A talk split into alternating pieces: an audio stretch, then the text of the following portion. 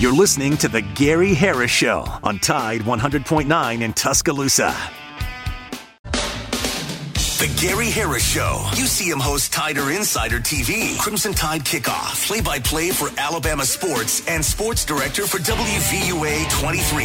It's time for The Gary Harris Show on your home for Alabama sports. Tide 100.9 and streaming on the Tide 100.9 app. Right, good morning, everybody, and welcome to the Gary Harris Show for this Tuesday, October 17, 2023. Man, we're already more than halfway uh, through October. We're two weeks away from uh, Halloween. I mean, come on, man. you know, but I tell you this, I'm, I said this yesterday. I'm loving this weather. This is we're having a fall. I mean, it is. We're really having some good weather. Uh, we're going to get some foliage. I think uh, the leaves are starting to turn. There's starting to be some color. We're having cool nights. Uh, the temperatures during the day are pleasant, so it's really really nice, and uh, I'm enjoying it. I'll tell you that. But welcome into the program. We got a jam packed show for you today. We. Um, Got some great guests and uh, some terrific topics. Nick Saban Monday press conference yesterday. Justin and Noah have those clips ready to roll, so we'll we'll get to those for sure. And uh, we're excited about what we have. But before we do any of that, let me tell you that this hour of the Gary Harris Show brought to you as always by Alabama Credit Union. Member owned and not for profit. It really is just a better way of banking. I invite you to find out more at alabamacu.com. That's alabamacu.com or get by this and see them at one of their many locations. I think it's 34 locations in the state of Alabama and in Pensacola, Florida. Alabama Credit Union loans for real life. Some rules and restrictions do apply. See if you're eligible for membership. Then join today and feel good about your money and pull extra change in your pocket. All right, it's busy today. 9.30, the Rocket Man, Drew DeArmond from 977 ESPN Radio in Huntsville, where he co-hosts Talking Ball with Scott Tyson every weekday mornings. He also has a recruiting show.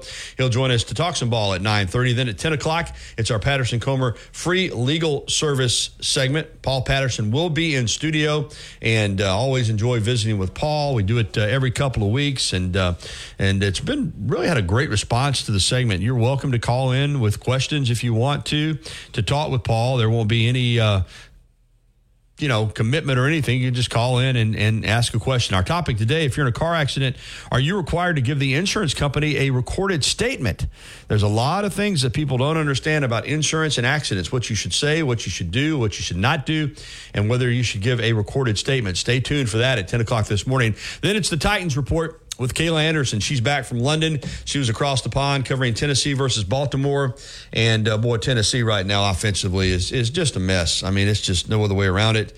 Um, Tannehill got hurt. He wasn't playing well to begin with. They brought in Malik Willis, and I mean that was a disaster at quarterback. I mean, a disaster. I mean, the guy wouldn't throw the ball away. He wouldn't. He wouldn't run out of bounds and stop the clock.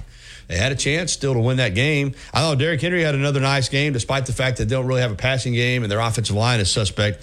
I'm going to ask her if they should trade Derrick Henry. I really think they should, but we'll see. We'll, we'll discuss that. As I said, Nick Saban Monday presser yesterday. We've got clips of that. Your phone calls, of course, are welcome on the First and Main Condominiums hotline 205 342 9904. That's 205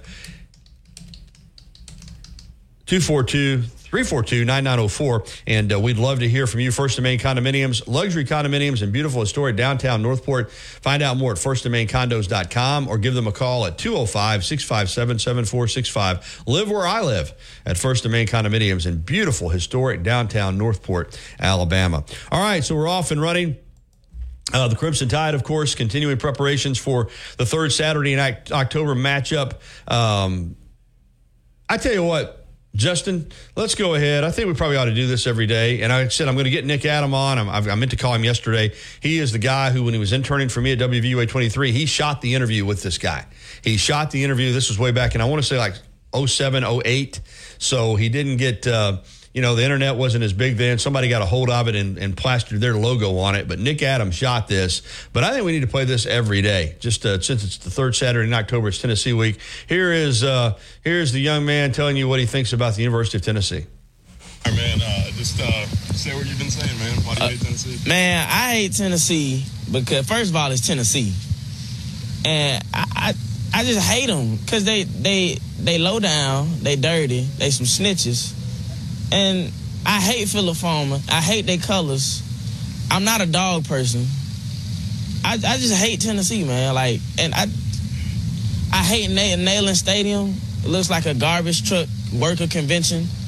And I hate all their quarterbacks. I just I hate Tennessee, man. Describe their well, describe what you feel about their colors too. I thought that was interesting. It, it, it reminds me, it, and it, it's not that orange that you can stand. See, I hate Tennessee more than I hate Auburn. I just dislike oh, Auburn. I hate Tennessee. See, Tennessee's colors is, that it's that throw up orange. It's not that orange that you can sit with. It's that puke inside of a pumpkin orange. That and I don't like pumpkins.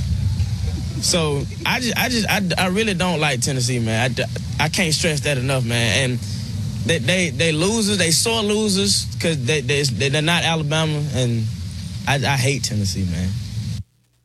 There you go. And uh, he didn't mention any words. That's just that, that, Of course, that's an iconic clip now, and and I still, like I said, it it it bothers me that Nick Adams shot that, and yet some web service plastered their logo on it, and you know, it's I don't even think the I don't know if the website even remains today, but uh, we're going to get Nick Adam on and tell us get him to tell the story of how that uh, interview came about. He was doing a, a piece on the third Saturday in October, Tennessee week, and you know that guy was over. I think that was near what? Hey guys, what the Ferguson Center is not called the Ferguson Center anymore, is it? What's it called?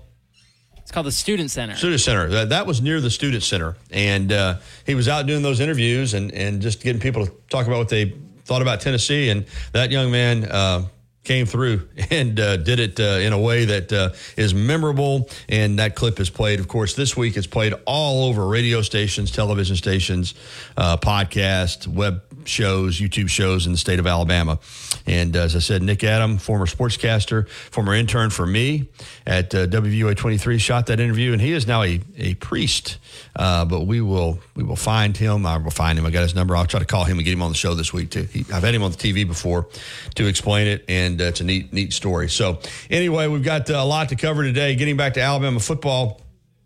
Uh, Nick Saban, Justin, have you sent me those clips yet? Some of those clips when you get a chance. He uh, met with media yesterday and, and continues to say that uh, they're not going to make any changes on the offensive line. And what I mean by that is position changes as far as um, the left tackle, Kadyn Proctor, is going to stay at left tackle.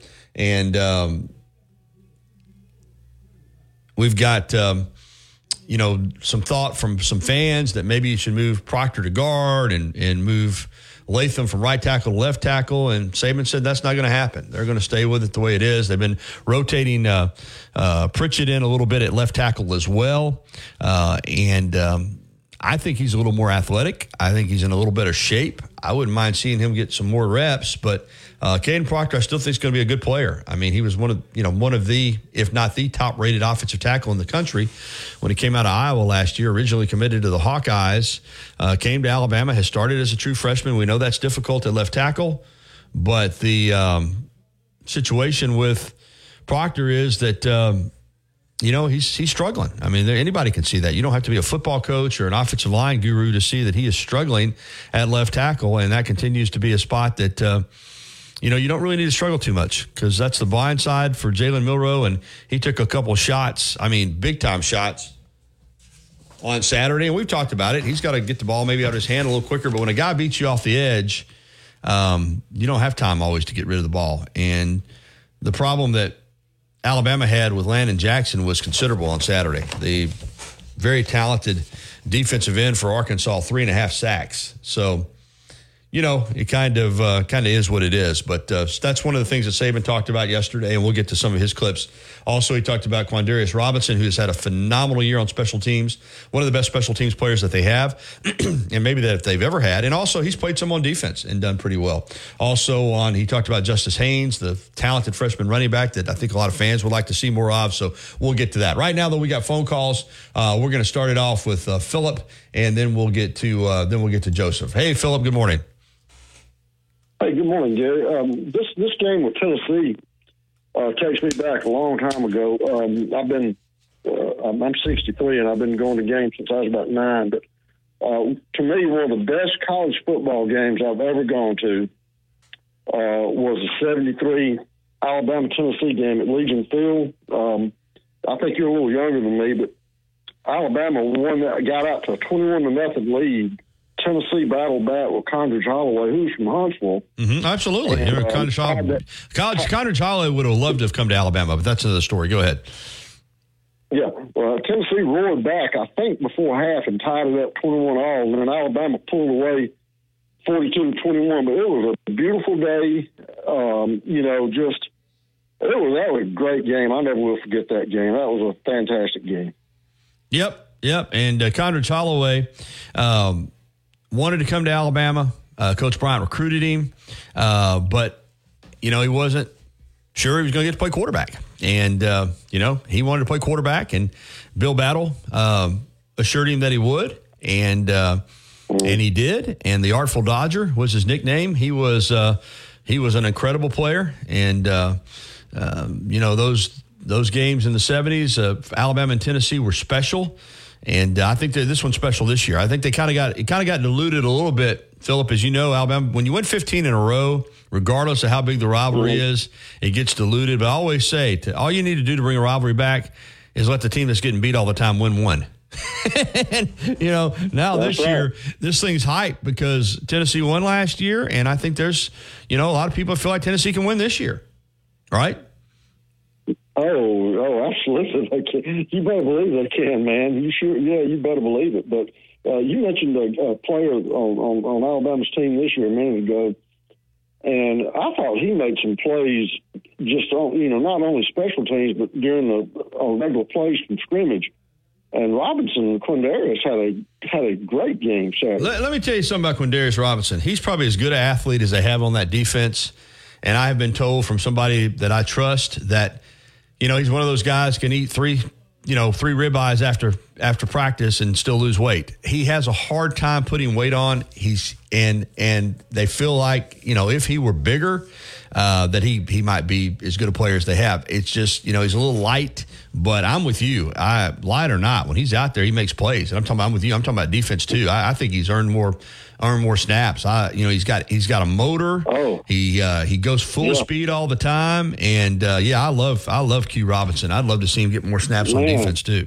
I, I, you know, he just stood out to me, and and he covers pass plays very well. He covered pass plays a lot better than Deontae Lawson. I thought. I thought Lawson kind of had a little bit of space and, and got caught in no man's land a few times the other day. But that Robinson, man, he played a he played a hell of a game. Well, we're on the same page. I, I liked him. Uh, you know, early in the year, he played a lot and uh, and was getting to the quarterback. And I'm glad. I was glad to see him get back on the field and get some snaps on defense. And as Coach Saban talked about yesterday, and we'll hear that clip. He's a phenomenal special teams player. Uh, one of the best. Uh, yeah. One of the best that they've ever had. Well, thank you, Gary. I appreciate you taking the call, man. Thank you, Philip. Always uh, good to hear from you. Always good calls from Philip. He gets right to the point. Uh, let's keep it going on the First and Main Condos hotline before we have to get to a break and talk to Joseph. Hey, Joseph. What's up? Hey, pal. Hey, I'm going to be honest with you. This Tennessee game isn't be a blowout. Alabama's going to blow them out. Do you really believe that? Are you trying to put yeah, some rat, rat poison on us?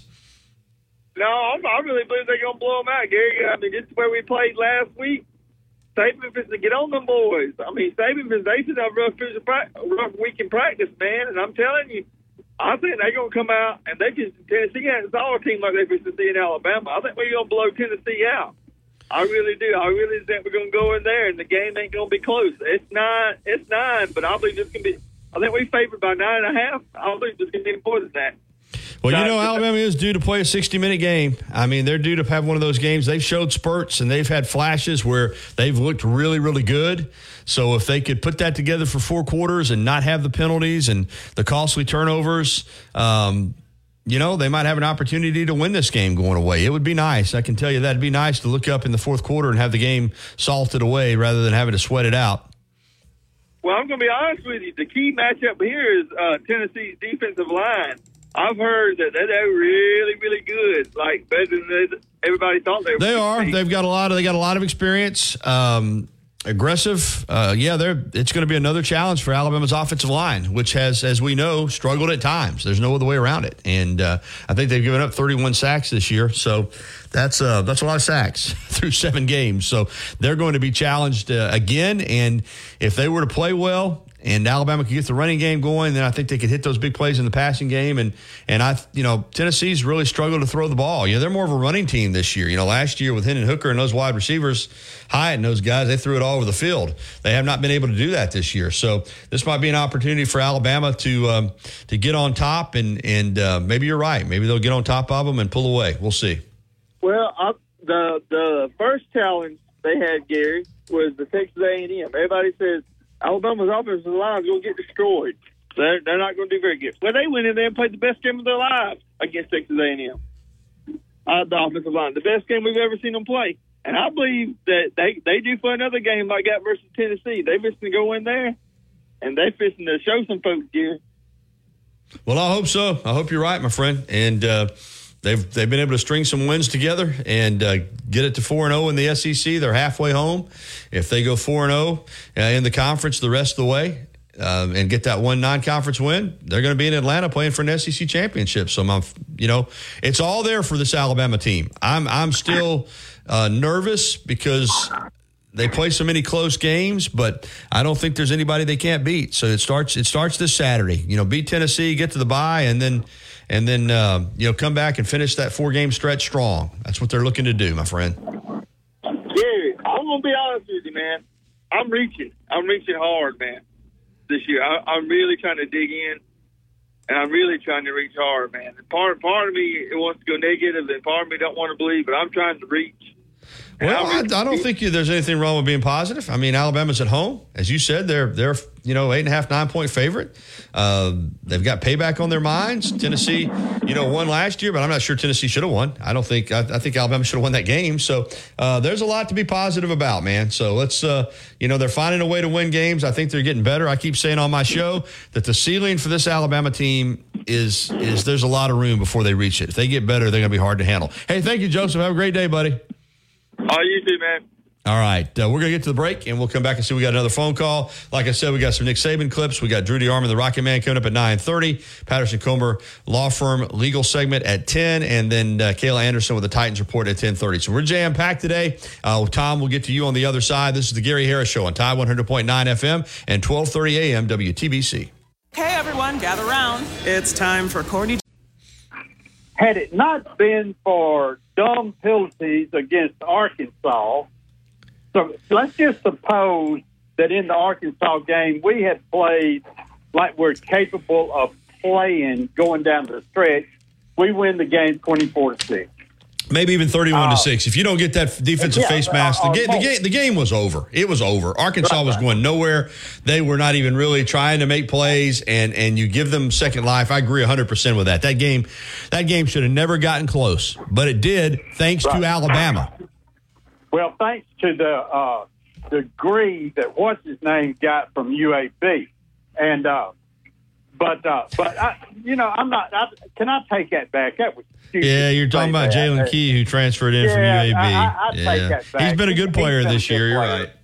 And I, Jaylen, I, I take that back. I'm ignorant, and I hope you'll overlook. Uh, okay, but it, anyway, my point is, had it not been for some youthful indiscretions or mistakes, we would have won that game going away.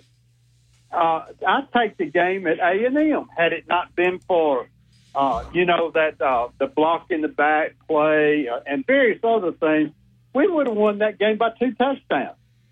And and so no, I don't think we've overachieved. If anything, we've underachieved. Is my take. on Well, can I give you a response? Sure. Yeah, I, I think I I think call you're for. I think you're both right. As odd as that sounds, I think you're both right. That can't be. And I well, listen, and I think you're both wrong. I, I think that it's ha- both are true. I, I really believe that. I think on one hand, this team has overachieved because after the Texas game and after that debacle down at South Florida, even though they won the game, this team looked lost. And it looked like it had absolutely no chance really to get this thing turned around. People were counting Alabama out, and they've come back, starting with Ole Miss, and strung together some nice wins. So I think in that regard, this team has overachieved, Tom, because I think coming out of the South Florida game, I'm telling you, that was one of the hardest football games to watch. uh, that Alabama's ever had under Nick Saban. I mean, even a lot more painful than most of the losses. I mean, that was a hard game to watch, and they they they, they did look lost in the water. We didn't know what they were going to do at quarterback. We knew that uh, we knew that we thought Milroe was coming back, but you didn't know for sure what he was going to do. So I think they've overachieved getting to this point. Now, to your point, I think they've also underachieved because I don't think they ever should have been. This team's too talented to have ever been in a position coming off one loss against a really good team to go down to South Florida and slop around like they did, regardless of whether I'm playing quarterback, you're playing quarterback, Noah's playing quarterback. It should not have mattered.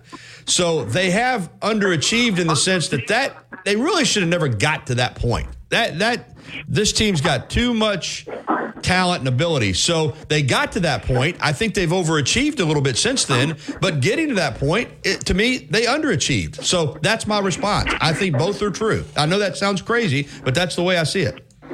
Well, I, I can I can see that. That that that's a that's an interesting take, and, I don't disagree with it. To be honest with you, uh, I, I, I can see that, and uh, you know because I was I was headed in a different direction, but uh, but at the same time, in, my my way of thinking, and I could be wrong, and is that you know we could have very well beat Texas. Could very be well could have easily beaten Texas. I mean, That's Alabama right. fans sometimes make excuses, That- and then sometimes they, they, they make that- excuses in the wrong direction. They keep talking about, well, they got two two touchdowns come back, but one of them shouldn't have been a touchdown anyway. It was lucky. Well, it didn't matter. It was still a touchdown. It, it counted. If those two touchdowns Right. aren't called back by offensive penalties, Alabama probably wins that game. Well, every, everybody else is lucky touchdown. Oh, they scored. That's And, uh, right. You score, you score. So, um, right. You know, it's just been an odd year and an odd team. Here's the key now, Tom, and I want to get your response to this because I know you're very, you're very um, analytical. Here's the deal: whether they underachieved or they overachieved, it doesn't really matter at this point. The point, the bottom line is now they're six and one, four and zero, and it's a five game Right. season. And will they take care of business? Will they? Will they? Meet the expectations going forward now. That's the question now because it's all right there for them. And I don't know. Well- I, I don't know the answer. I still don't know if this team. I think this team can win them all, but I'm not sure they will. So I I, I still think we're in that situation where um, we're still not sure what we're going to get from this team. Well, but Gary, look, when I look around the landscape of college football, isn't it kind of the same thing everywhere? where Nobody really knows what uh, what's going on. There's so many in contention for the uh, coveted four spots that there there's so many Oh, it's crazy right now. It's so Yeah, crazy, Tom. I've exactly. never seen, and, you know, and, and it's it's it really is too And- bad and- this year. It's not a 12 team playoff because we're sitting here more than halfway through the season, and there's 15 teams that can make a legitimate Right. case right now that they could be in the playoff. Oh, I'm, I'm with you. The problem for Alabama and a lot of these teams is, you know, Alabama could be sitting there at 11 and one. And going to the SEC championship game and still have to beat Georgia to get in the playoff because I think so. I agree with that 100%. But that, that's the topsy turvy angle of the college football season this year. And, and, and you know, uh, and I think, listen, tell me if you agree with this. I think like this sometimes. Alabama is a reflection of what college football is this year. Yeah, I, I think you're right. I think just a lot of a lot of uh, uncertainty, and I, I agree. I don't know that I've seen a season like this since they went to the playoff. In fact, I know I haven't. I mean, there there's and, and right now, as much as I like Alabama's opportunities, it's going to be tough to make the playoff because. I think they're going to have to not only win out in the regular season, but then beat Georgia in the SEC championship game to get to 12 and 1 and be the SEC champion to get in, which is not going to be easy. You've got to be at a minimum. At a minimum, you got to be twelve and one this year. Yeah, you no got to be twelve. The SEC uh, uh, banner, brand, whatever you want to call it, is not going to carry you to the playoffs. You have got to be twelve and one and be able to make a legitimate case uh, to to to be able to make to the. But see, uh, here's another thing. As crazy as things are, this team could very well, to Joseph's point, it could very well go out there this weekend and kill Tennessee. Well, that's what I'm hoping we see. I'm hoping we see a complete game for well, 60 I know minutes. but it's possible. Yeah, it is That's what I'm possible. It is possible. I agree.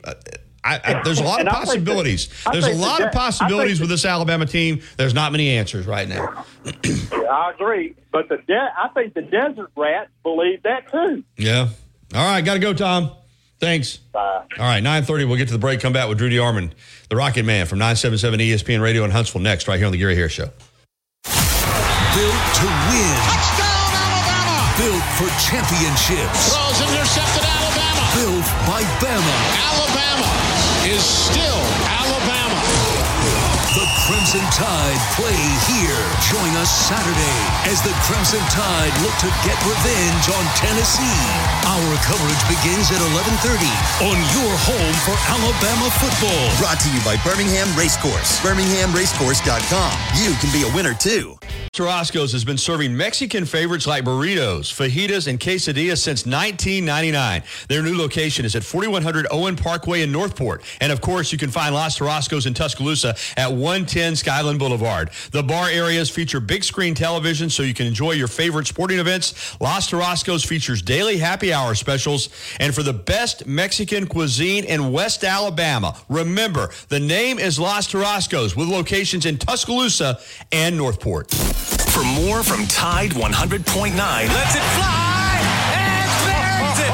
Whoa! Follow us on Twitter, Facebook, and SoundCloud.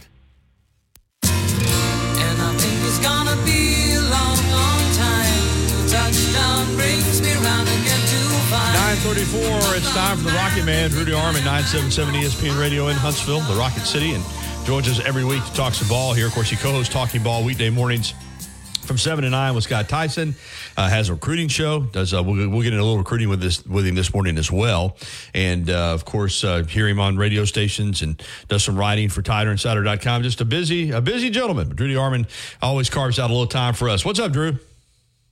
Hey, Gary, how are you? Doing great. Uh, a lot to cover this morning. Obviously, we're going to jump into the third Saturday in October matchup between Alabama and Tennessee. But let's start with what we saw Saturday against Arkansas. Just a peculiar game. I, I you know, we've seen some peculiar games this year. This is a peculiar team. I mean, it's it's it's different, but.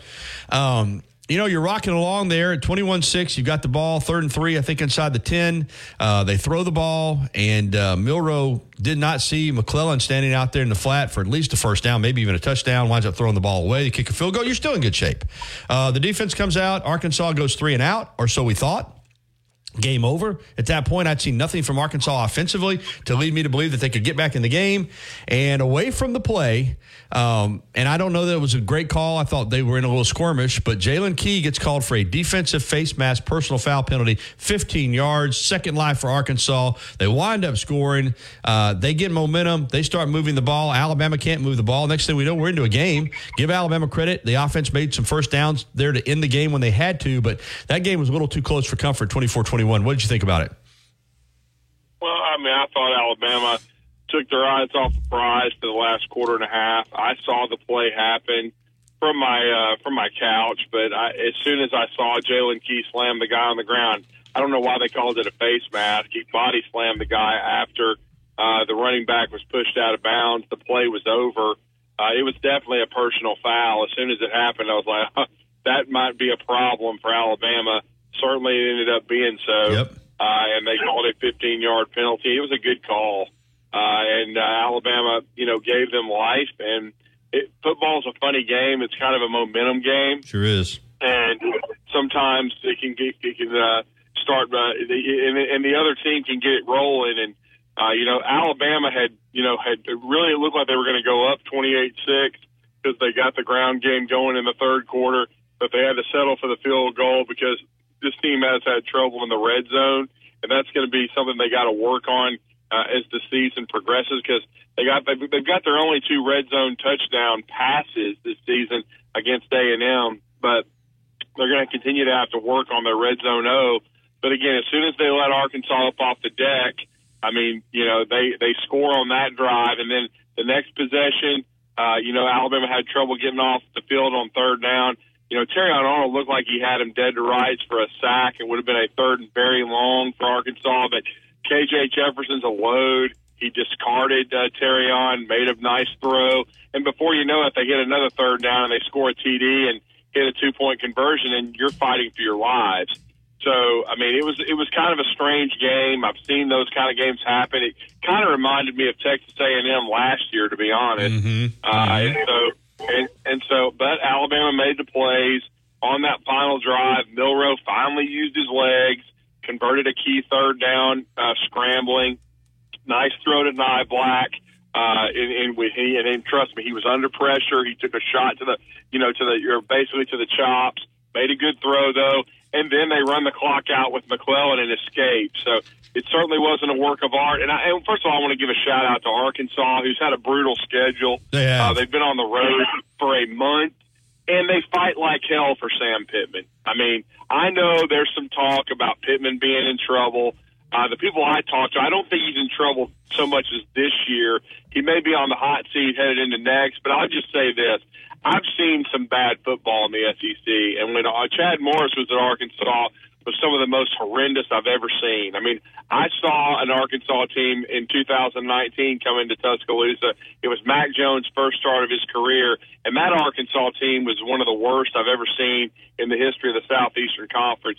This team is good as far as they're not a bad football team. They're battling. They've had a lot of one, you know, really close losses. They fought like heck in Oxford, Mississippi, and fell by a touchdown. Uh, you know, the only game this year in the SEC where they really got kind of whipped was against Texas A&M. They didn't have a good day, but they still fought in that game as well. I mean, I think Sam Pittman's doing a, a pretty good job there. Probably needs to maybe tweak either his personnel offensively or maybe he has a bad fit there with Dan Enos. We'll see. I think their defense is quite good. I was impressed with Travis Williams and the job he did. Now Alabama has to, you know, turn their focus to uh, Tennessee. They probably were a little flat uh, in the Arkansas game too, which you can understand. But they were up twenty-four to six, and and what this Alabama team has to learn is you have to. Uh, Nick Saban said it. Finish. You have to step on people's throats. Uh, they did not do that on Saturday, and certainly they're going to face a stiff challenge inside Bryant Denny Stadium on Saturday afternoon with Tennessee coming to town with a better pass rush than Arkansas, with a better uh, running game than the Hogs, and you know uh, some experienced guys. And Tennessee is going to be super motivated because they haven't beaten Alabama back to back since 03 and 04, and that 03 game is the last time that the Vols won in Tuscaloosa. And anybody that's a historian in this series, though, there was no way in hell they should have won that game. Drew, uh, one more topic from the Arkansas game, and really not just the Arkansas game, but the, the offensive line. 31 sacks through seven games, which is an astronomical number. I mean, that's that's well over four sacks a game. And I remember Coach Mal Moore telling a story about Coach Bryant coming to him on the sideline and say, "Hey, Mal, you're making an, an All American out of that defensive end out there," and that's kind of what. And Landon Jackson's a good player. I remember he was highly recruited, went to LSU, transferred to Arkansas, big, lanky, athletic defensive end, but three and a half sacks. And I know you've you've said all of it's not on the offensive line, but there's no doubt whether Milroe's holding the ball too long or not. Kadyn Proctor has struggled mightily in pass protection. What do you think? I mean, you know, should Pritchett be given more of a? You know, he's gotten some snaps. Should should they give him more of an opportunity to see if he can stand up better against the pass rush, or do you think he's any better? What do you What do you see? And I know I know they're working at practice to create opportunities. I know they're working with Jalen to get rid of the ball faster, but it's it's not all on the quarterback. This offensive line, particularly the left tackle, has struggled in pass protection. They have, but they're playing both guys. Both guys gave up sacks. You know, Pritchett let somebody get across his face and sack the QB. I believe it was Landon Jackson uh, while he was in there on Saturday as well. So all those three and a half sacks weren't on Proctor. Right. Uh, I thought that of the four sacks, probably two of them were on Milroe uh, for not moving, stepping up in the pocket, having better pocket presence, and not giving the ball or getting rid of the ball fast enough. I saw a stat. I think it was uh, originated from Pro Football Focus this weekend, Gary, and it, it they've taken into account how quickly each quarterback in the SEC releases the football. And by far and away, Milroe is last in the conference. He holds the ball three and a half seconds. That's all. That's an eternity. You're supposed to get rid of the football, man. And he, to make matters worse, it's not like he's taking off and running and making a bunch of explosive runs. The only game he did that was Mississippi State.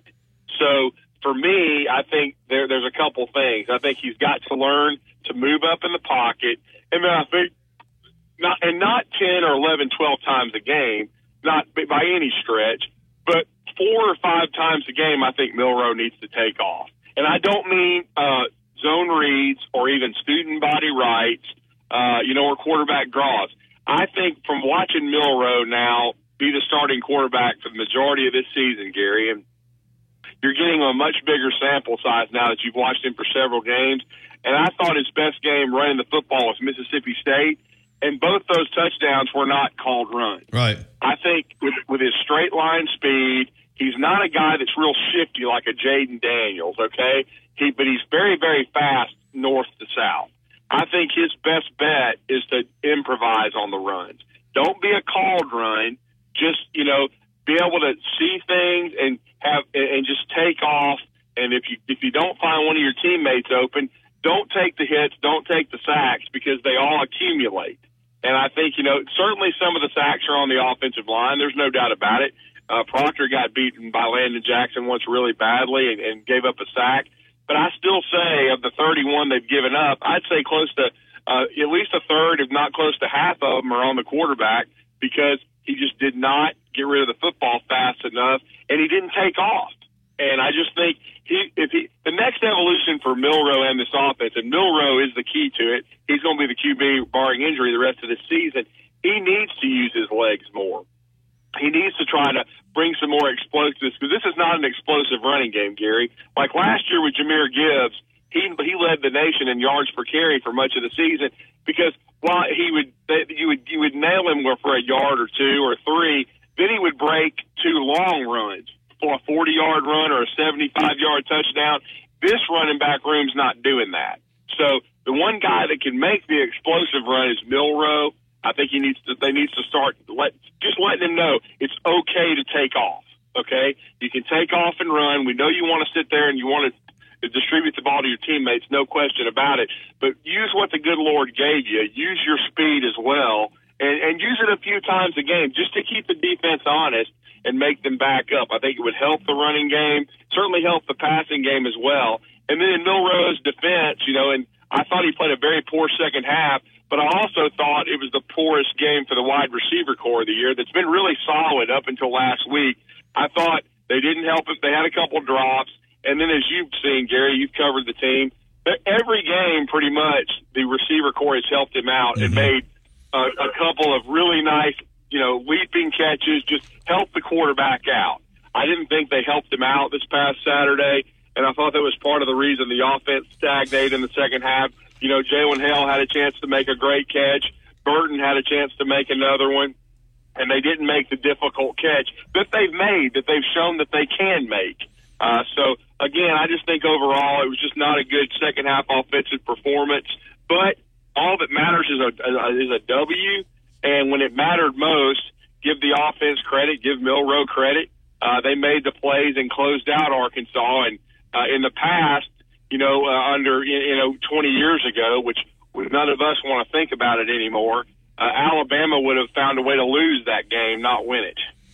Great points. Let's move on. It is the third Saturday in October. I said this earlier, Drew, that um, you know this has been such a great rivalry through the years. But when you win 15 in a row, it dilutes the rivalry a little bit. But all it takes, all it takes, is for the team that's lost 15 in a row to win one, and it's back on. Tennessee was able to do that last year. A phenomenal, crazy game in Knoxville. Uh, now they come in here as a you know solid underdog, but they've got a little confidence. Uh, obviously, Milton at quarterbacks, not Hendon Hooker. They're not throwing the ball nearly as well, but they're running it well. They've got a veteran, experienced, tough defensive line that could cause problems. How do you see this matchup? Well, I think it's going to be a lower scoring game, Gary. Um, I think both defenses are good. I give Tim Banks credit for how he's improved Tennessee. I give uh, Rodney Garner credit for improving Absolutely. their defensive Yeah. line. I mean, they have a good pass rush. So Alabama, I think they're going to have to help the left tackles out. I'll go back to what you were talking about with the left tackles, and this is my point I've made. Is Kadyn Proctor too heavy? Yeah. I mean, he came in at like 390 in the spring, so he's he's been losing weight since he got there, but he still needs to get in better shape. Pritchett, it's not so much the weight. I think he's still uh, acclimating himself to the SEC because remember he missed much of last year hurt uh, with a torn pec. So they're both still developing. they they both weren't as far along as guys that we've seen in the past, even that were true freshmen like the Cam Robinsons and the Andre Smiths and guys like that. So uh, and you and even Jonah Williams. So you have to understand that these guys are still kind of coming into their own. We've even seen Jaeden Roberts now become the right guard potentially. Nobody thought that at the start of the season. So this offensive line is still kind of trying to come together. It's a work in progress. I do think they played better than the stats belie against Arkansas because I thought the running game was better. Uh, when you take out the sacks, because I hate that rule. I wish they would just change the way they do sacks and give it its own like category. Mhm, I agree with you. Count uh, against rushing yards. So they rushed for over 200 yards, which was good. Uh, you know, and so I think when you look at it, though, there's nobody else to play left tackle because of the portal. This is where you can thank the transfer portal because Amari Kight's gone, Damieon George is gone. You don't have bodies there. Know, luckily you've got a little more depth inside, but you don't at left tackle. So the key is going to be, though, I think Alabama needs to help out Proctor or Pritchett. I think they'll probably both play. They, they need to probably chip with a tight end. We'll see how healthy C.J. Dippre is. You might see Danny Lewis. You could even see Miles Kitselman, Ouzts. You need to chip there. You probably need to use the backs. Probably sacrifice another, uh, you know, player out in the another receiver out in the pattern just to help the pass protection. And this goes back to my other point. That's why Milroe needs to be a factor as a runner because if you have one less receiver out there, Gary, if they're it, but and if you watch defensively, a lot of people have watched film and they're backing off. The middle of the field is open because they don't think Milroe will take off. So to me, Milroe needs to kind of use his mobility. And then I think another thing Tommy Rees needs to do is I thought they did a really good job of this against A and M. They need to get Milroe into a rhythm early, and then and I and I mean in both halves. I think with this team, it's it's going to sound funny, but I think they almost need to throw to set up the run because I think it's very important to get Milroe in a rhythm with his passing game because they need to be balanced. Alabama cannot be one dimensional because I don't think Tennessee is going to allow them to run it down their throats. So it's going to be very important to get Milroe into a rhythm. Then I think the running game can take hold. But I like Alabama 29 to 20. I think Will Reichard's going to have five field goals. Alabama's probably still going to have some issues in the in the in the red zone, but I think they're going to drive the ball pretty well. Then Reichard will be the saving grace, and then I think that they'll score a couple touchdowns and get a couple of Tennessee turnovers and find a way to win the game 29 to 20. But I just I don't see a high scoring game in this one because I think both quarterbacks uh, are kind of struggling right now. Drew, that's a great synopsis. I want to ask you before we get out uh, Alabama picked up a, a 2025 commit over the weekend, and, and this is a young man. It's a big deal at, at TR Miller and Brewton. Uh, he'd been uh, on Alabama's radar. Justin. Uh, Miles Johnson, I should say, and a, and a guy that uh, is very athletic, is out this year with an ACL, but has another year of high school football, and uh, uh, really a, a top notch athlete. What do you think of his uh, committing to Alabama and the potential for him in that 2025 class? Well, as know, TR Miller's always had a great program. They've, you know, they, they've been a tradition-rich one in the state of Alabama for many years. And all I need to know about Miles Johnson is he was at the cookout in July, and this is for the guys in the 24, 25, 26 classes that they're prioritizing. Right. And when I knew Miles Johnson was at the cookout, that's all I needed to know. They they saw enough out of him on his film last year, and then before he got hurt, uh, that they've they they they they, they think they think potentially he's going to be able to develop into either an inside outside linebacker that can play on the SEC level, probably inside. Uh, we'll, but we'll see. I mean, he's still got a ways to go. He's got another year of football left, and again, as you said, he's got to come back from injury. Uh, but I think they really like his intangibles. I think they like his length and his speed. And I think he's somebody that if you're taking him this early in the 25 class, because recruiting's changed a lot, uh, you know, and I think, uh, but I think Alabama really like what they saw, and if they're going to take his commitment at this time, especially when I when I think that Alabama is going to be even more aggressive in the transfer portal after this particular class is signed in December in 24, it tells you a lot about his potential and about the 25 class as a whole. I think it, the 25 class has a lot of star power in it, and we'll see if one very prominent member of that class potentially reclassifies himself. Great stuff. Uh, Drew, just really quickly, 30 seconds. Uh, Brock Bowers going to get the tightrope surgery, probably going to miss the rest of the regular season. Do you think uh, we'll be back for the postseason? You think Georgia can navigate through their schedule without him? Yeah, I think so. I mean, uh, they, they've got Oscar Delp. They've got some depth there. Uh, their schedule is not that difficult. Florida's still in a rebuild mode. I, honestly, right now, Gary, their most dangerous game is the Ole Miss Rebels in three weeks because Ole Miss can score points. You probably won't have Bowers, but I wouldn't write him off for the whole regular season. We've seen Tua Tagovailoa come back in two weeks from these kind of things, but of course, Georgia doesn't have Jeff Allen on their staff. Little shout out there. All right, Drew. Quick, um, quick note on where everybody can find you. Yeah, Drew D nine seven seven ESPN on Twitter, uh, at nine seven seven ESPN on our uh, station account. Of course, you can find all our content on SoundCloud. I'm uh, doing uh, three segments a week now on our morning blitz show, uh, talking recruiting, talking SEC, and of course, we've always got talking ball Monday through Friday with Scott Tyson and myself uh, from seven to nine a.m. And uh, we really enjoy being on the Gary Harris Show in Tide 109 East Tuesday. Thank you. Thank you, Drew. Have a great day, man.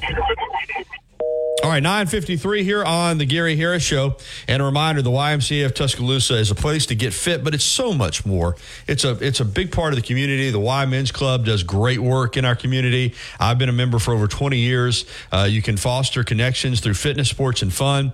And uh, as a result, um, you can receive support, guidance, and all the resources needed to achieve greater health for your spirit, mind, and body. Go by and visit the YMCA of Tuscaloosa today at 2300 13th Street, or you can call them 205 345 9622 or look them up online at ymcatuscaloosa.org. Fitness classes and great personal training available as well. All right, we'll be back to wrap up this first hour of the Gary Harris Show right after this on Tide 100.9 FM and 1230 AM WTBC. Weekday mornings at 6 a.m. The Martin Houston Show. Join us tomorrow for a wild card Wednesday as we look inside the playbook. We'll also talk about I want to see more of what. We'll look at the keys to victory as we look to the third Saturday in October. Those conversations and more right here on the Martin Houston Show, powered by Max Sports.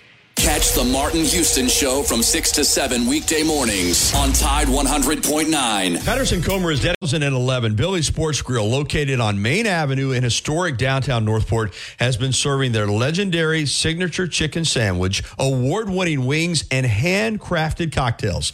Billy's is also the spot to watch all your favorite sporting events with big screen, high definition televisions, both dining rooms, at the bar, and outside on the beautiful patio. Come by and say hello to Kim and Lisa, the Billy's management dream team. Billy's, good food, good friends, and good time.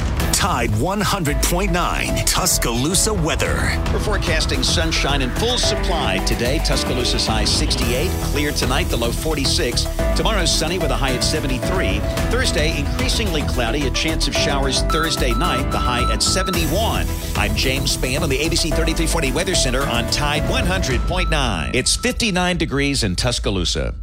You're listening to the Gary Harris Show. On your home for Alabama sports. Tide 100.9 and streaming on the Tide 100.9 app.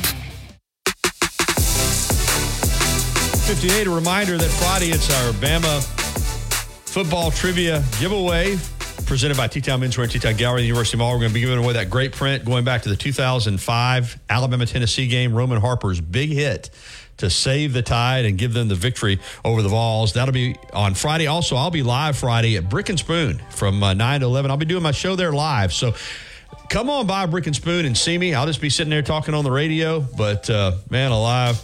Paul uh, Patterson's in. I'll wait till our segment. But I'm going to ask you, you got to get, if you haven't been by Brick and Spoon, you got to go, man. I mean, that, yeah. not been there. It's awesome. We're going to get you down there. All right, that's going to wrap it up for the first hour of the show. It's been brought to you by Alabama Credit Union, member owned and not for profit. It's just a better way of banking. We'll crank off the uh, second hour with Paul Patterson in studio for our legal segment, and then uh, the Titans report with Kayla Anderson at 10:30. We'll hear from Nick Saban's Monday press conference and take more of your phone calls. So a big hour of the Gary Harris Show coming up on Tide 100.9 FM and 12:30 a.m. WTBC. Stay with us.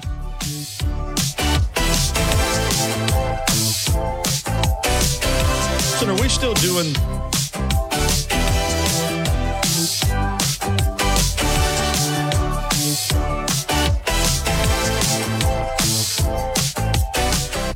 already you've got to try Tuscaloosa's unique breakfast, brunch, and lunch concept. Brick and Spoon, downtown Tuscaloosa at Temerson Square. It's fresh food with a Cajun flair featuring a full bar with build your own Bloody Marys and mimosas. Open daily, 7 a.m. until 2 p.m. Available for after hours events, rehearsal dinners, receptions, and birthdays. They offer brunch and lunch catering. Call Brick and Spoon at 205 345 5551 for more information. WTBC Tuscaloosa and W265CG Tuscaloosa, a town square media station. Tide 100.9 and streaming on the Tide 100.9 app. Always live. Always local. Dependable news coverage. The latest news only from the Tuscaloosa Thread newsroom. Joran van der Sloot will be in federal court tomorrow and has apparently made a plea deal in his federal extortion and wire fraud trial. Revealed details about the 2005 disappearance and death of Mountain Brook teenager Natalee Holloway in Aruba. According to a study by the University of Wisconsin, Tuscaloosa and Lamar counties in West Alabama are among the top 10 counties in the state with excessive adult drinking. And Mississippi Highway Patrol continues to investigate a single vehicle crash that killed three people, injured five others from Cottondale on I-20 just east of Vicksburg, Mississippi yesterday. For the latest local news in Tuscaloosa, T-Town, Bama Sports Updates. And severe weather information, download the free Tuscaloosa Thread app. Never pay for your news and sign up for our daily newsletter with news updates. The Gary Harris Show. UCM host Tider Insider TV. Crimson Tide Kickoff. Play by play for Alabama sports and sports director for WVUA 23. It's time for the Gary Harris Show on your home for Alabama sports. Tide 100.9 and streaming on the Tide 100.9 app. Here we go, hour number two the Gary Harris Show for this Tuesday, October 17, 2023. Another absolutely gorgeous day. Man, we are having some fall weather, and it is delightful. I'm Gary Harris, Justin Jones, and Noah Haynes hanging out with us. And uh, this hour of the Gary Harris Show brought to you, as always, by Patterson Comer Attorneys at Law. I say it every day, but I mean it. Um, nothing against the 1 800 firms. They'll help you out. They're trying to get a settlement for you as well. But I want to deal with attorneys that have their feet on the ground right here in West Alabama. Paul Patterson and Mike Comer do. Paul's in Tuscaloosa at 205 345 1000. Mike's in Northport at 205 759 3939. So if you uh, have an issue, whether it's an automobile accident, personal injury, wrongful death, product liability, or 18 wheeler accidents, call Patterson Comer Law Firm today or find out more at pattersoncomerlawfirm.com. Get in touch with gentlemen that will be here with you. You can look them in the eye. And if you do have to go to court, they will be in the courtroom with you because they try all their cases themselves. So you'll get to meet the attorney and you'll get to build a relationship with them. I think that's important. PattersonComerLawFirm.com.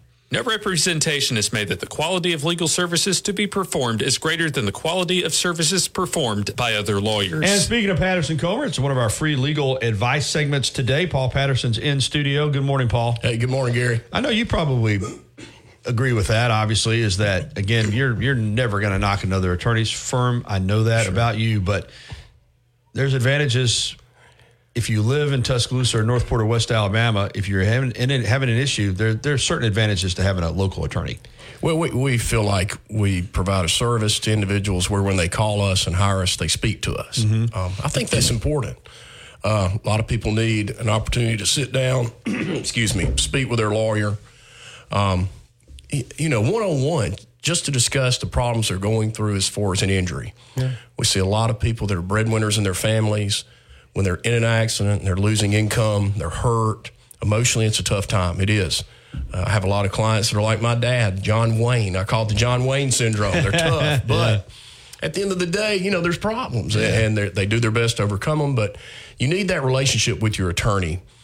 My policy has always been uh, I give out my cell phone. I've had other attorneys go, I can't believe you do that, but I just do. We're, we're accessible. My clients know they can text me. Yeah. During the week, on weekends, it doesn't matter. Yeah, that's your commitment to the client. In fact, and you know, listen, you need to have a, an, an, issue, but Paul has had, we've had a couple people contact me about getting in touch with Paul, and Paul said, hey, man, give him my cell phone. Yeah. I'm yeah. like, you sure? He said, yeah. If they need to get in touch with me, that's the best way to do it. That's right. Uh, that's who he is. All right, our topic today, and this is a good one, and we've we've kind of had John before in, in regards to what do you do when you're on a automobile accident? You're always concerned about what do you tell the police? What do you tell the person that you're involved with if it's a two car accident?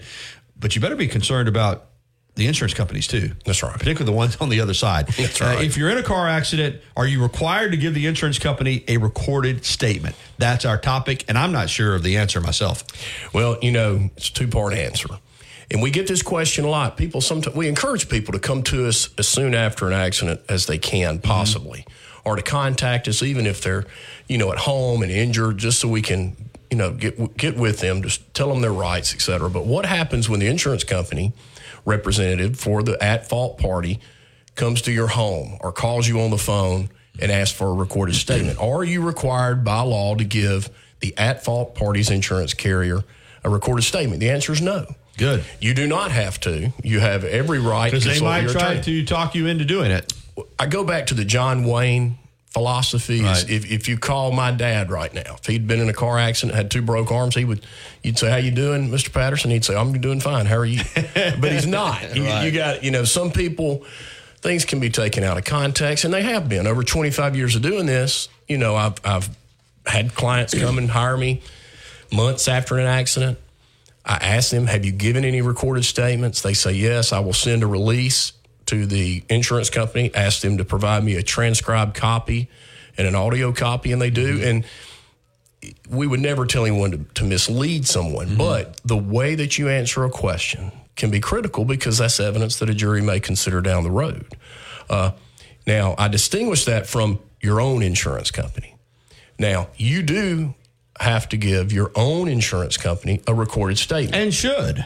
That's right. Yeah. Under the policy, They're you there. To, they're there to support you and help you. yeah, they're supposed to. And you have a duty to cooperate Right. under the policy that you signed. So view it like this your own insurance company, you have a contractual agreement with them. You have purchased this insurance, and they have agreed to cover you in the event of an accident with some stipulations that you will cooperate. You will give them sufficient notice of the claim. But now here, here's the catch you still have the right to be represented by someone such as myself or Mike Comer. So when your insurance company asks for a recorded statement, you mm-hmm. come to our offices, we speak with you about the case, then we do the recorded statement. But we're there as a safeguard. If if the adjuster or someone goes out of bounds, we're there to object and stop it on a recorded statement. That's a great point because I got I just got through saying yeah they're there to help you, but as we have discussed, sometimes they're they're also looking out for the bottom line, and sometimes you, even your own insurance company, I'm not going to say can be the enemy, but they're looking to pay as little as they can. as possible. you know, we have some really good local adjusters that are, you know, that I work with every day, uh, that I trust. I know they are doing their best to do the right thing in cases. But then you get a a large national company, and all of their claims representatives may be located out of state. Many of them are. So I don't know that adjuster. Don't have a personal relationship with them. Haven't worked with them in Right. the past. So you get someone you don't know, and uh, it's just always a great safeguard to have your lawyer sitting next to you uh, before you go on the record and give a recorded statement, because it can make or break your case. Yeah. believe it or not. When you give the statement, I want to be clear on this. You're talking about do you should you have your lawyer present at that time? Yeah, what, the way we handle it, Gary, we will uh, we will write to the if it's their own insurance carrier. Uh, we will write them and say we are going to uh, fully comply with our duty to cooperate. Then the client comes to our office, and then what we do, I pretty much know after 25 years what the insurance representative is going to ask my client. So we talk about the things that are going to walk mm-hmm. walk them through it uh, and then eh, describing how the accident happened, who the witnesses are, what your injuries are, who your physicians are tr- that are treating the injury, those types of things, and that's normal. Mm-hmm. But we do it on speakerphone with me sitting there where I hear every question, and if I need to shut it down, I shut it down. Okay. Now, flip this back to the original question: the at fault party, their insurance company that you don't have a contract with. You do not have to give that statement. Matter of fact, I tell my clients we're not Don't. giving a statement. Right. We're never. Uh, if they won't resolve the claim based on our word and we have to file suit, the next thing that'll be done is our client's deposition will be taken. Well, a deposition is where a court reporter comes to my office. My client is seated next to me. Mm-hmm. The insurance company lawyer gets to ask my client pretty much anything. Mm-hmm. They start with background information, who your relatives are, because they don't want them to show up on a jury in Tuscaloosa County. How the accident happened? Have you had any injuries before? What are the doctors who've treated you, et cetera? So it gets pretty extensive, but at least I'm sitting there, and that's the first time my client has ever gone on the record discussing this case. In other words, I don't have to worry about a recorded statement where my client might have been Right. misled, Gotcha. uh, or to admit something that wasn't true, or they may not be doing well, even though they're going to uh, use their southern, you know, charm and say, "Well, I'm I'm doing okay," when they're really not. Right, and that's just how we are in the South. That's a that's a great point that you made about your dad and why again we need attorneys. We need we need defense attorneys. We need personal injury attorneys because you made a great point. It's just the way we're built. It- you know that could be that could be the insurance company calling and asking your dad well how are you doing? Well i'm fine. Yeah absolutely. And they go they oh, oh they're saying they're they're going to to to try to settle the claim saying well he's fine. Yeah. and then you're coming in behind him saying well he's not fine. You've already not knowingly but you've already set up a problem for yourself Oh, absolutely. And we, we get this, well, we've had it before. And again, it's clients who hire me late. Right. Because they're making decisions based on, and I hate to say it, what what, what neighbors or friends have told them Right. who may have had similar experiences.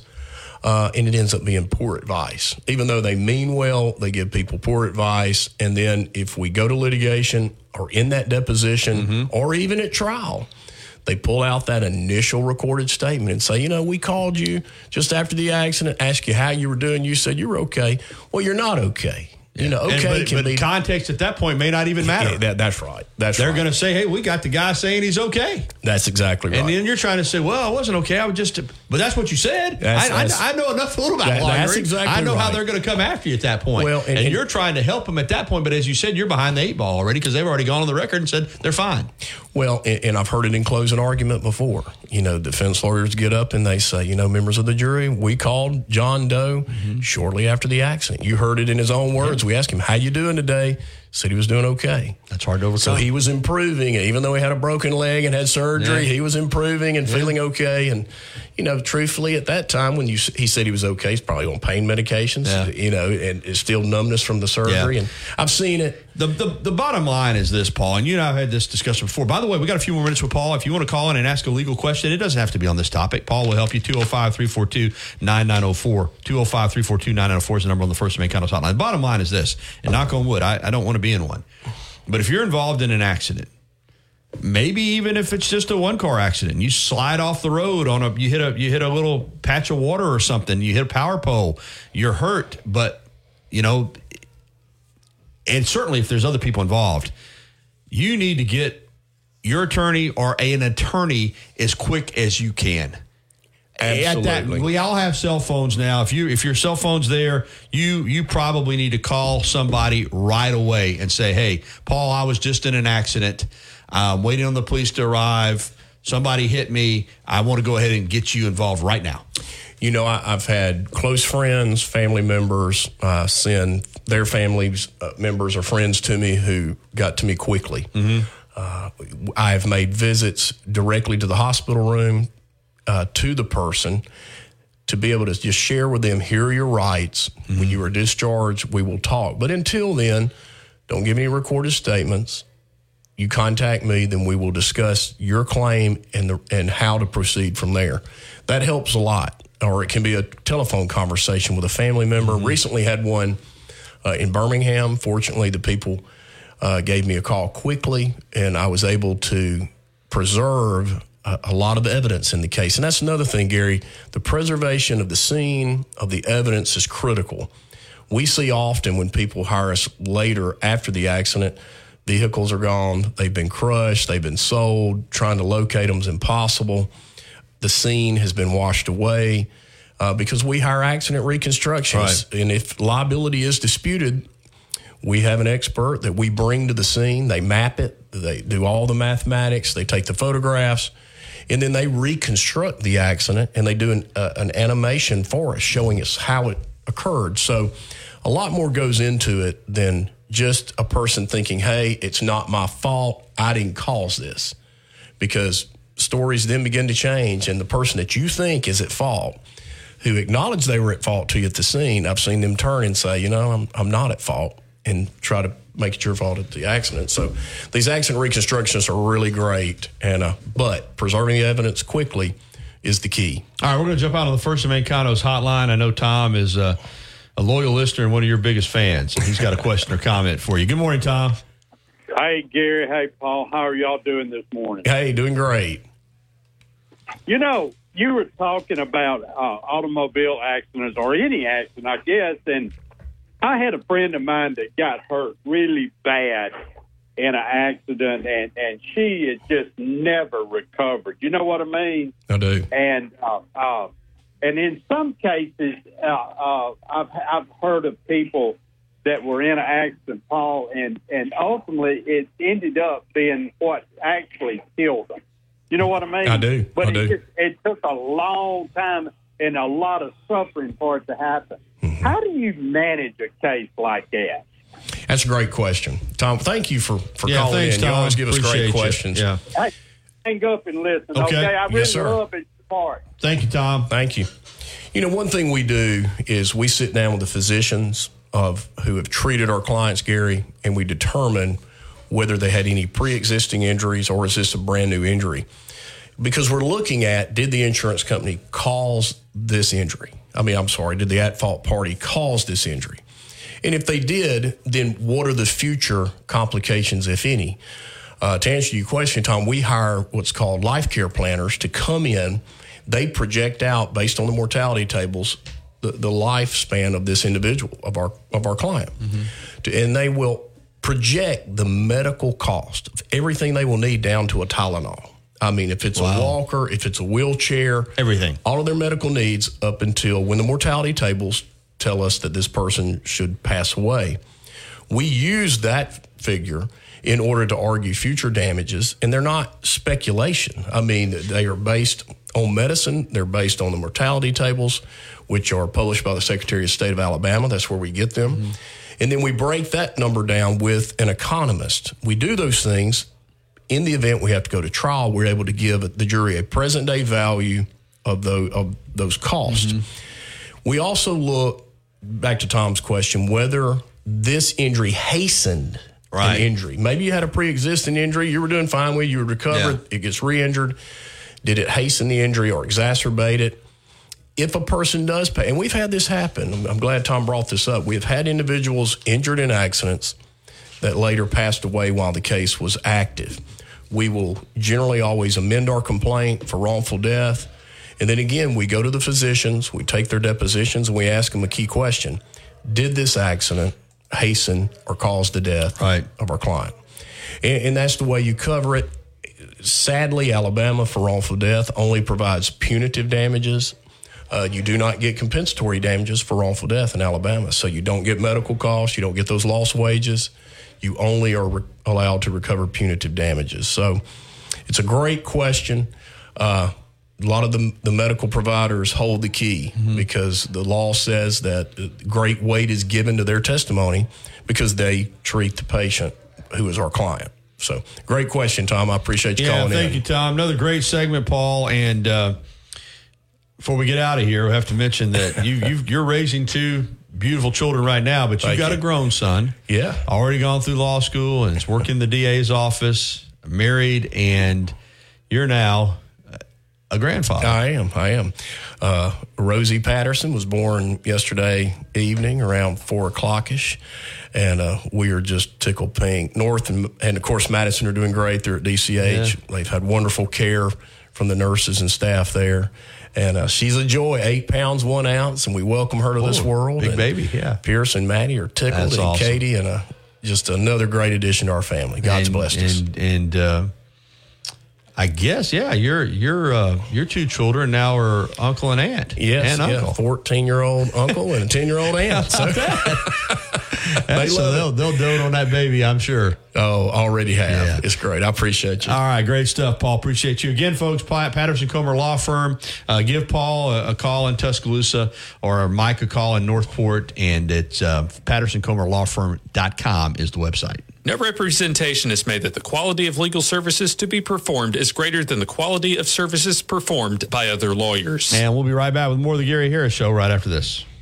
Hi, I'm Marty Lanes. When I come to Taco Casa, As much as Innisfree has evolved, it will always be that place to escape and have a good time. Whether it's for a game day weekend, to reminisce on college days, or to create new memories, if you're looking for a good time, there's only one thing to do. Head to the free at 1925 University Boulevard. And don't forget about the Lucky Lunch Meat and Three special. Monday through Friday from 11 a.m. until 2 p.m., get a meat and three vegetables for just $8.49. Or for a lighter appetite, try the Lucky Lunch soup, salad, or sandwich combo. I'll see you at the free. Life doesn't wait for when your finances are in perfect order. It just happens. But no matter what surprises come your way, Alabama Credit Union will be here to help make it affordable with great personal loans, mortgages, and auto loans. They offer an easy application process and fast decisions so you can stay focused on feeling good about whatever life brings your way. Alabama Credit Union will be here to help make it affordable with great personal loans, mortgages, and auto loans. Alabama Credit Union, loans for real life. Visit alabamacu.com to learn more. Some rules and restrictions apply. See if you're eligible for membership, then join today and feel good about your money.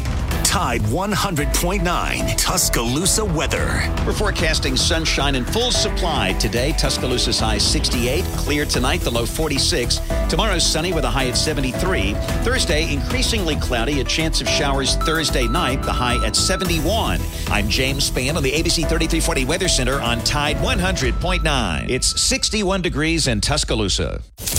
Eli Gold, Chris Stewart, and Roger Hoover live right here. Tide 100.9 is a proud partner of the Crimson Tide Sports Network.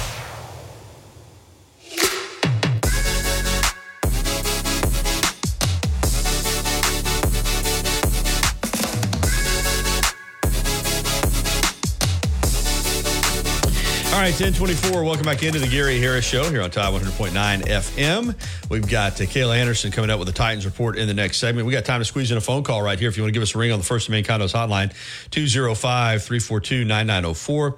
Uh, Justin, Bama basketball, preseason AP poll, men's basketball came out yesterday, and not I expected them to be in the top 10.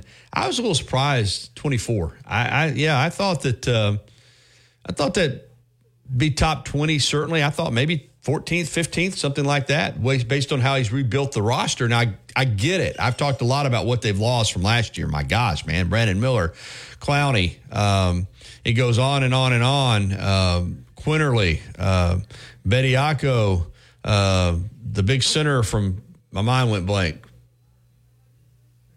A seven footer how could you never help me. You're younger than me. You should be able to recall these things.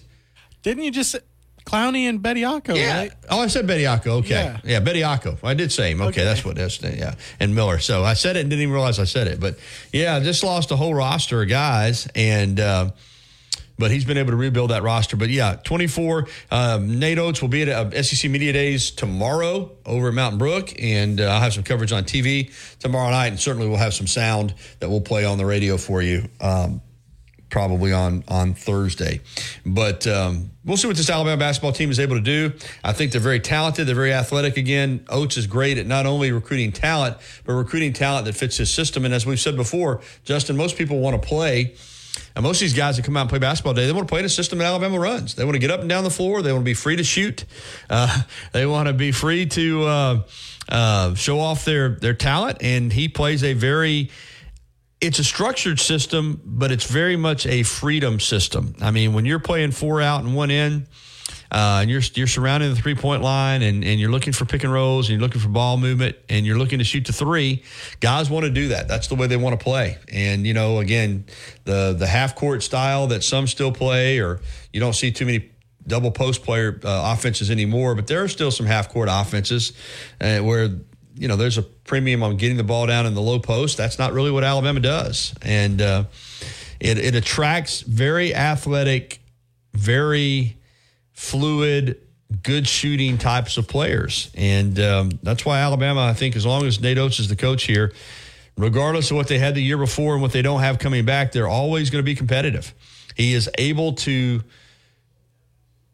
get guys to come in and play and I've said this before, I think the modern game of basketball, and we're seeing it in football too, with the portal and with NIL, it's very much a year to year endeavor. And it's going to be harder and harder to build programs, so to speak, by saying, hey, we're going to recruit guys, we're going to develop them, we're going to redshirt them. That's not what guys want to do. It's not what they want to hear.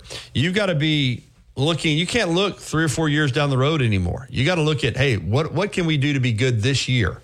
And I think Oats gets that. I think he understands that. And I think he understands you're going to sign great players. And if they're really good, like we saw last year with Miller, Clowney, and Betty Bediako, who I went blank on there for a minute, um, you know, they're going to turn around and go to the NBA. And there are going to be other guys, Burnett, Quinerly, who, for whatever reason, whether it's NIL or they're not happy, they're going to leave to go to another school. So you can't you can't moan about it, you can't cry about it, you can't sit there and say, well, if this guy hadn't left and that guy hadn't left, we'd have been good. You can't do that. Well, you just have to go out and you have to rebuild your roster. You have to use the portal. You have to to be able to recruit guys that are impact players to come in and play right away out of high school.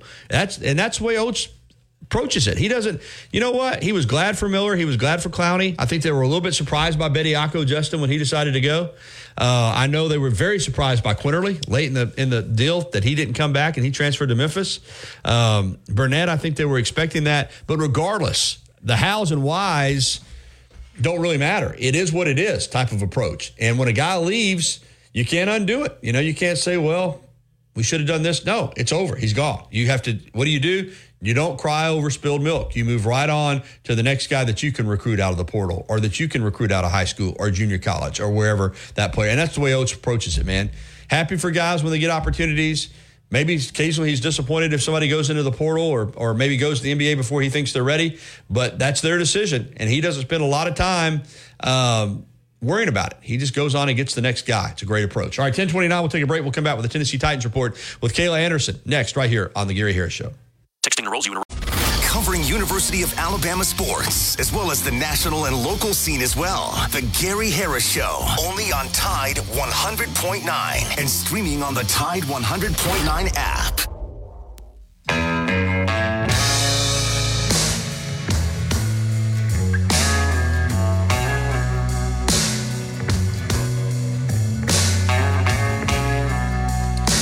Right, 1032, when you hear Tennessee whiskey, you know it's time for the Tennessee Titans report with Kayla Anderson. Emmy winning sports anchor from Nashville and part of the Ramon, Kayla, and Will show on 1045 The Zone. Just back from uh, her trip across the pond to cover the Tennessee Titans playing the Baltimore Ravens. Unfortunately for Titans fans, it was a 24 16 loss, but there's a lot to unwrap in this game and a lot of questions for this Tennessee Titans football team headed into the bye week. I think it's a good time for a bye. They've got to hit the reset button and figure out what they want to be. Good morning, Kayla. How are you?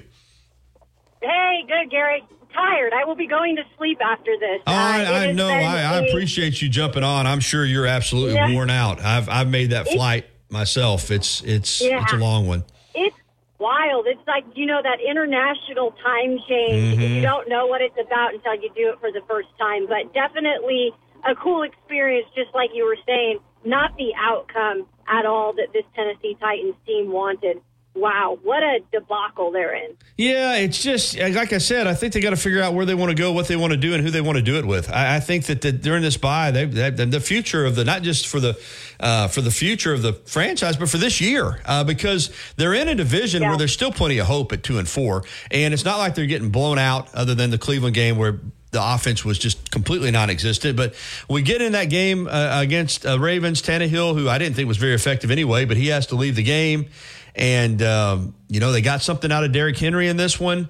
Uh, the defense continued to battle strong, but Malik Willis came in, and I don't know what to say. I, I just.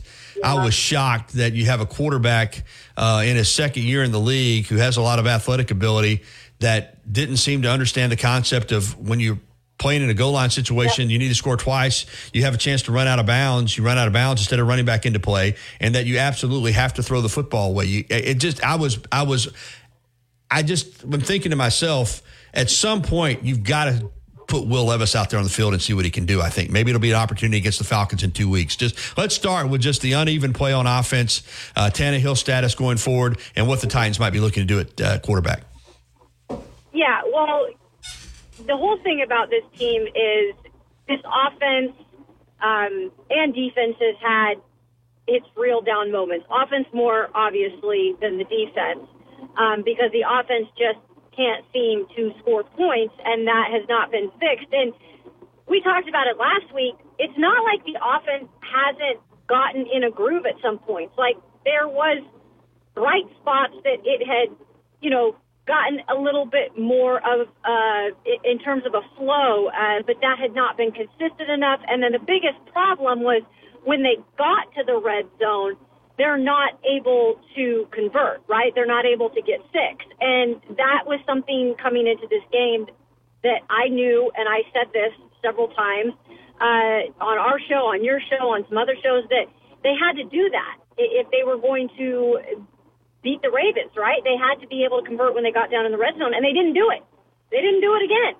Um, and obviously, you saw Ryan Tannehill get hurt in that game, and there was a chance that they could possibly come back and win it. But you know, the Tyjae Spears run, which I thought was incredible, where he broke out there, but then you know he put the ball into Malik Willis's hands, and uh, he can't get it done either.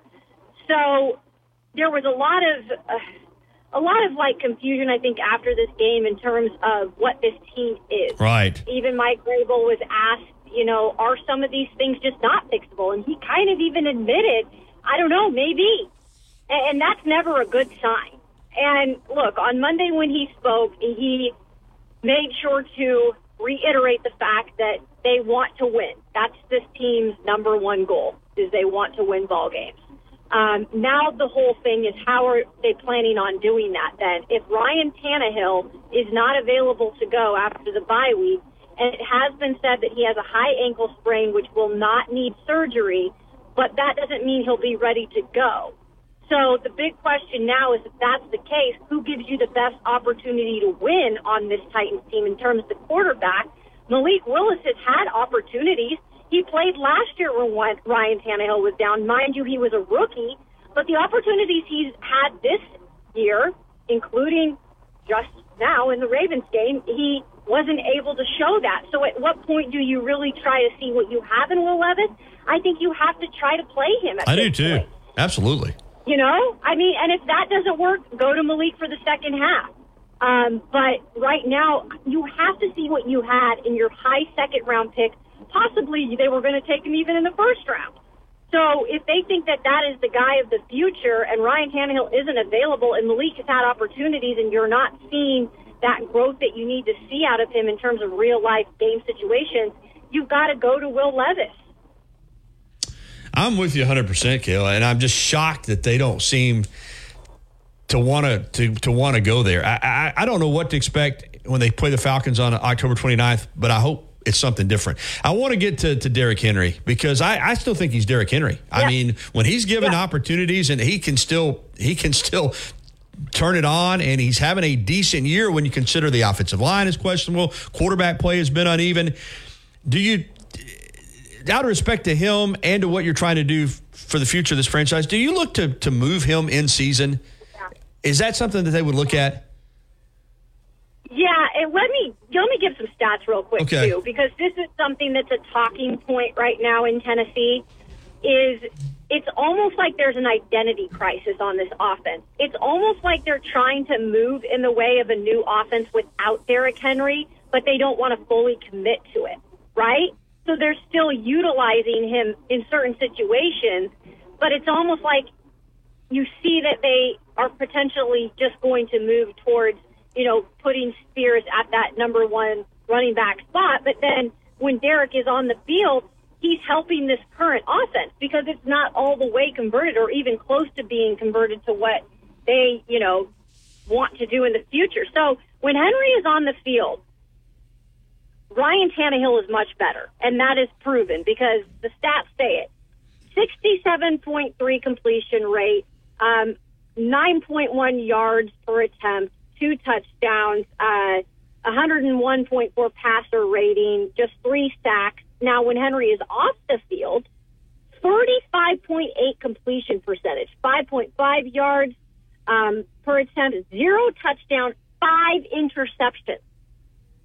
That is when Derrick Henry is off and on the field when Ryan Tannehill and him are together or not together. That's that's to me a difference maker. When Ryan Tannehill has Derrick Henry on the field, he's a better quarterback.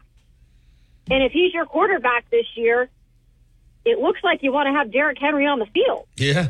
Um, and it, and that's kind of not the case, at least consistently. Um, and I think that there is an opportunity if they feel there's value in Derrick, and there is still value in Derrick Henry. He's proven it, right? Um, they could possibly go that direction. Gary, the biggest thing you said earlier was they need to start making some big time decisions for the future of this franchise. This is part of the decision making process. The Mhm. quarterback. Do you move on from Ryan Tanner or from Derrick Henry? These are all things you, you better figure out soon to make the decisions, or you're just going to go a season probably just being mediocre or subpar. Um, and that's not going to help you in the draft process Mm-mm. and not going to help you in the future. And it's not going to help you with your fan base because, quite frankly, you, I know you At follow all. them every week, but I, they're hard to watch at times, and it's just it's just Yeah. frustrating because it's like you said, you see it on the field. You see a team that seems confused, not just in regards to finding an identity, but they what they want to even do in a in a particular game. They're just it's it's just almost. Oh and I know Mike Vrabel is a strong head coach. He's proven he knows what he's doing, but he's the head coach. Ultimately, what the product that they put on the field on Sunday is his responsibility, regardless of what's going on in the front office, regardless about the future. And at times, this Tennessee Titans team to me just does not look prepared, focused, and ready to play. And that's what I think, you know, you're you're hearing Titans fans loud and clear right now, right? Because clearly this is this is a team like you said, they don't really know their identity. Um and they can put that back to coaching though. I mean, Mike Vrabel has always had an identity of this team of being a physical team that plays hard no matter what the situation. They're never down and out. And usually actually in these games where they're the underdog, where no one's picking them to win, the trend has always been they pretty much go out and surprise teams. But that has that has clearly changed this year as well. And I feel like the coaching is now under fire. I mean, you're hearing fans even say, "It's this is Mike Vrabel's issue to, to solve now, right?" Mhm. And and even people saying uh, we we don't want him here anymore. I think that's a little too extreme. But if there aren't some changes made soon and some really tough decisions made, I think that you could see that talk even get more hyped up in terms of Vrabel being on the hot seat because you have to start making those tough decisions. And no, it's not easy sometimes, right? It's not easy when you you've had Derrick Henry as your guy for you know this whole time that you've been here. You've had certain coaches on your staff. Um, Ryan Tannehill has been your quarterback. I know those decisions aren't easy as a coach to make, but at some point you have to make them for the future of the franchise, else you continue to put it back year after year. The good news is, and I guess that seems to be the quandary, is you can't fully build for the future when you're in a division, despite the fact that you're two and four. There's not a great team in that division. Jacksonville probably looks like the best, but you know you can beat any of these teams. You're still you're still in this thing. I mean, it's four two, three three, three three, and two four. I mean, I, I guess that's the pickle. Is how do you totally transition to the future when you're still playing for this season and you have a chance to win your division? And that's Mike Vrabel, right? He is one of those guys that's never going to give up. And he said that at Monday's press conference. We're not going to give up. That's not the type of competitor Mike Vrabel is. That's not in his vocabulary. So even when he feels like things are a little sticky right now, and look, that's probably the most, uh, how do I say this, down locker room I've been in in seven years of covering the team Wow. after that loss. I mean, that's a lot. That you just felt like not the division, I would say, in the team, but you felt just like a lot of hope being sucked out of that room, and that's not been the case very much with a Mike Vrabel led team. Um, but it, it, it is hard because it's like it is hard just to say you're not going to win games, right?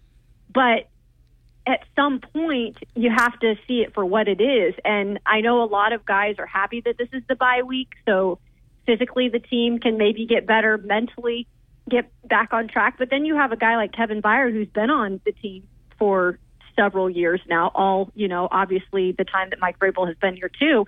And he said, I actually want to go play this weekend because it leaves a bad taste in your mouth. Being two and four, they've come back it from from that before in 2019, and look what happened. Um, but I think this this is a different situation, Gary. I think this is a much different situation from 2019 being two and four um, than now. I just don't think there's as much hope in that Right. room that you're going to be able to to come back from that. And maybe they can, right? Maybe they can, but decisions are going to have to be made in order for that to happen. And as we said, it's going to start October 29th uh, at home against the Falcons before three straight road games that are going to be huge. Um, if Tannehill can't go, do you think we'll see Levis or, or, or Willis at the quarterback position? Okay, so when Vrabel talked this week about that situation, he first and foremost said if Ryan Tannehill is healthy, he is our quarterback. And so he's pretty much saying if Tannehill's ready to go, he's going to be our quarterback. In my opinion, Gary, even a high ankle sprain, that's what Tannehill suffered early on in the season last season, and then he hurt it again, and then he had to have surgery. I say just keep him out against the Falcons. It's an NFC game, Right. right? You're- at home. They've actually been good at home this year. Um, and I almost think you give Willis the start because Vrabel has said he has liked the progress he's seen with Will Levis. And maybe the only reason why he wasn't named the number two after the preseason is because he missed the end of the preseason with that thigh injury. And so they weren't able to kind of continue to see the progress. So I think if, if that's the case, Tannehill can't go. You start Levis, and heck, if things get bad and you, you don't like what you see out of Levis, you put Willis back in, right? And you, you think maybe he can go out there and, and hold things together for at least that game. And then you can get Ryan Tannehill back a little bit more healthy um, as you go into that stretch, like you mentioned.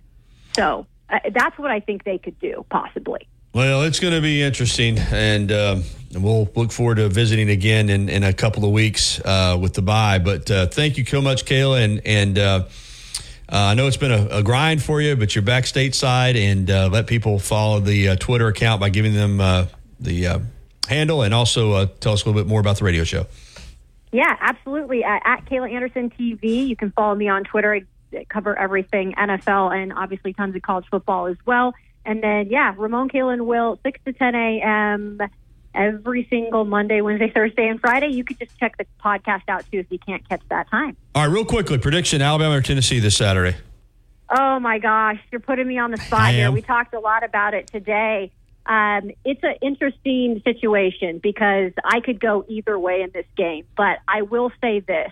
Um, this is not the same Tennessee offense that they had last year, right? High scoring.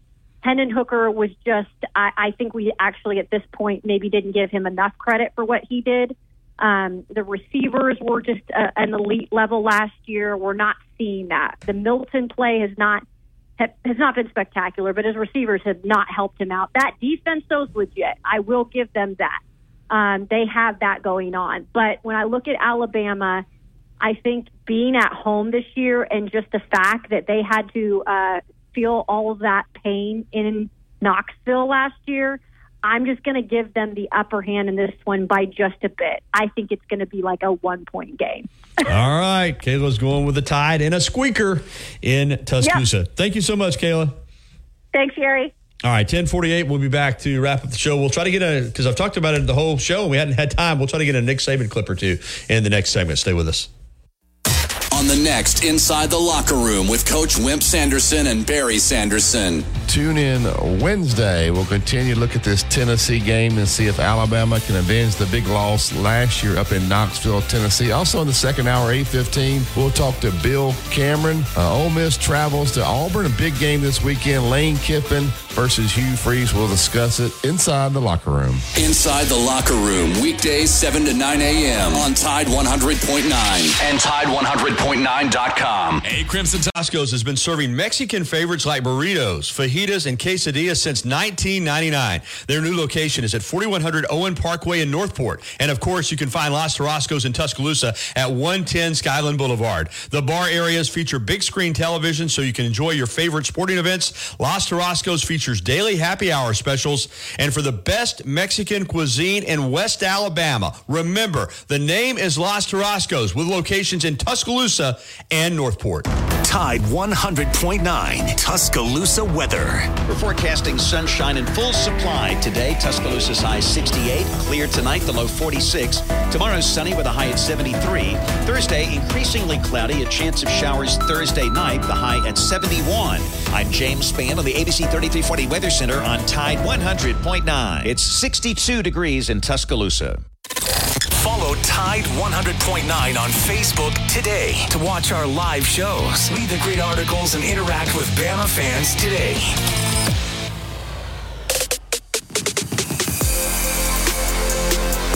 Ten fifty-two, winding it down here on the Gary Harris Show, but let's not wind it down yet. Let's get to Nick Saban's uh, opening comments from yesterday's Monday press conference prior to the Tennessee game. Coach Saban always has a lot to say. Here's his opening comments from Monday. So after watching, you know, the Arkansas game, um, I think we did a lot of really good things in the game.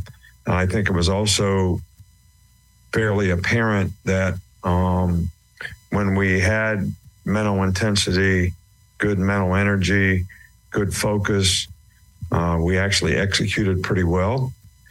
And there were times in the game, uh, especially in the second half, you know, where we sort of lost our mental edge, our intensity, uh, affected our focus, um, and we didn't play as well and actually let the other team get back in the game. So I think the lesson to be learned in all that is you got to maintain intensity for 60 minutes in the game, regardless of the score. I mean, there's games out there every week where people have leads and, you know, lose their focus and, you know, the outcome is not, you know, what you would want it to be. So, um, you know, this game we're playing against Tennessee, big rivalry game, means a lot to a lot of people uh, in the state of Alabama, and I'm sure there too. Um, it's one of the best rivalries in college football. Uh, they have a really good team. They're ranked in the 15th or whatever, and uh, so they have a really, really good team. Very explosive. You know, Josh Heupel has done, you know, an outstanding job there. You got to, you know, they play with great tempo on offense, which is challenging for the defense, but their ability to run the ball and create balance has been you know, pretty phenomenal this year. I mean, they run it for like 230, pass it for like 210, whatever. Um, and that kind of balance is always something that uh, is difficult. Uh, their defense is playing really, really good. Uh, they're in the top three or four, you know, in the SEC, uh, ranked nationally, and you know, negative plays, sacks, tackles for loss. Um, you know, and those types of things. Uh, I think Joe Milton is a really good quarterback. They got three really good runners who have all been very productive. Uh, they've got good skill guys outside. So this is, you know, all all around, you know, a really, really, you know, good team. So it's important for us, you know, to have a great week of preparation and um, be able to maintain focus in practice, in meetings, uh, and whatever we're doing to be able to carry that forward in a game and be able to sustain it in a game for 60 minutes, which is what it's going to take in a game like this. All right, that's his opening comments. I think we got time for uh, one more clip here uh, before we close out the show. Let me try to find one that we can get in in a couple of minutes. Uh, let's go with um, Saban talking about uh, the offensive line and and on the possibility of of moving J.C. Latham to left tackle. Well, he's really a good right tackle. He's played really well. Obviously, being SEC Offensive Lineman of the Week, he had a really good game in the last game, and you know he's big, strong, physical. He's the prototype, you know, right tackle that everybody would look for in terms of having a power guy who is effective you know, and being able to pass block well enough. Um, you know, there's, you know, I, I, I guess you always hope that um, if we move the right tackle to left tackle, that would make everything better. But I guess the question you have to also ask yourself is would that make us any better at right tackle? Um, or do you just try to attack the solution of trying to get the left tackle to play to the standard that you need him to play? without making multiple changes in the offensive line. So, you know, we could have a, a debate about that. Um, and nobody really knows the answer to that, but we, we, we have made a commitment to try to keep some stability with the guys where they're playing and get the guys to play uh, left tackle better. Go to Dick. All right, good stuff, and that's a perfect timing on that. But uh, again, I think what he said was we're not moving um, J.C. Latham to left tackle, and we're going to keep him at right tackle, and we're going to keep working with Proctor and Pritchett at left tackle, and we're not going to make a bunch of changes in terms of where we play guys on the offensive line. So they're going to try to develop the left tackles and uh, get them to play better, and they'll need to play better this Saturday against Tennessee. All right, this hour has been brought to you by Patterson Comer Attorneys at Law. It's uh, good that uh, everybody was with us this morning. We enjoy having you with us. A reminder: catch me on local TV tonight with your sports and with Rodney Orr for Tider Insider TV tonight at 6:30 on WVUA 23. Then back here tomorrow for the Wednesday edition of the Gary Harris Show at 9 a.m. For Justin Jones, I'm Gary Harris. This has been the Gary Harris Show on Tide 100.9 FM and 12:30 a.m. WTBC. Have a great day, everybody. Enjoy this gorgeous weather.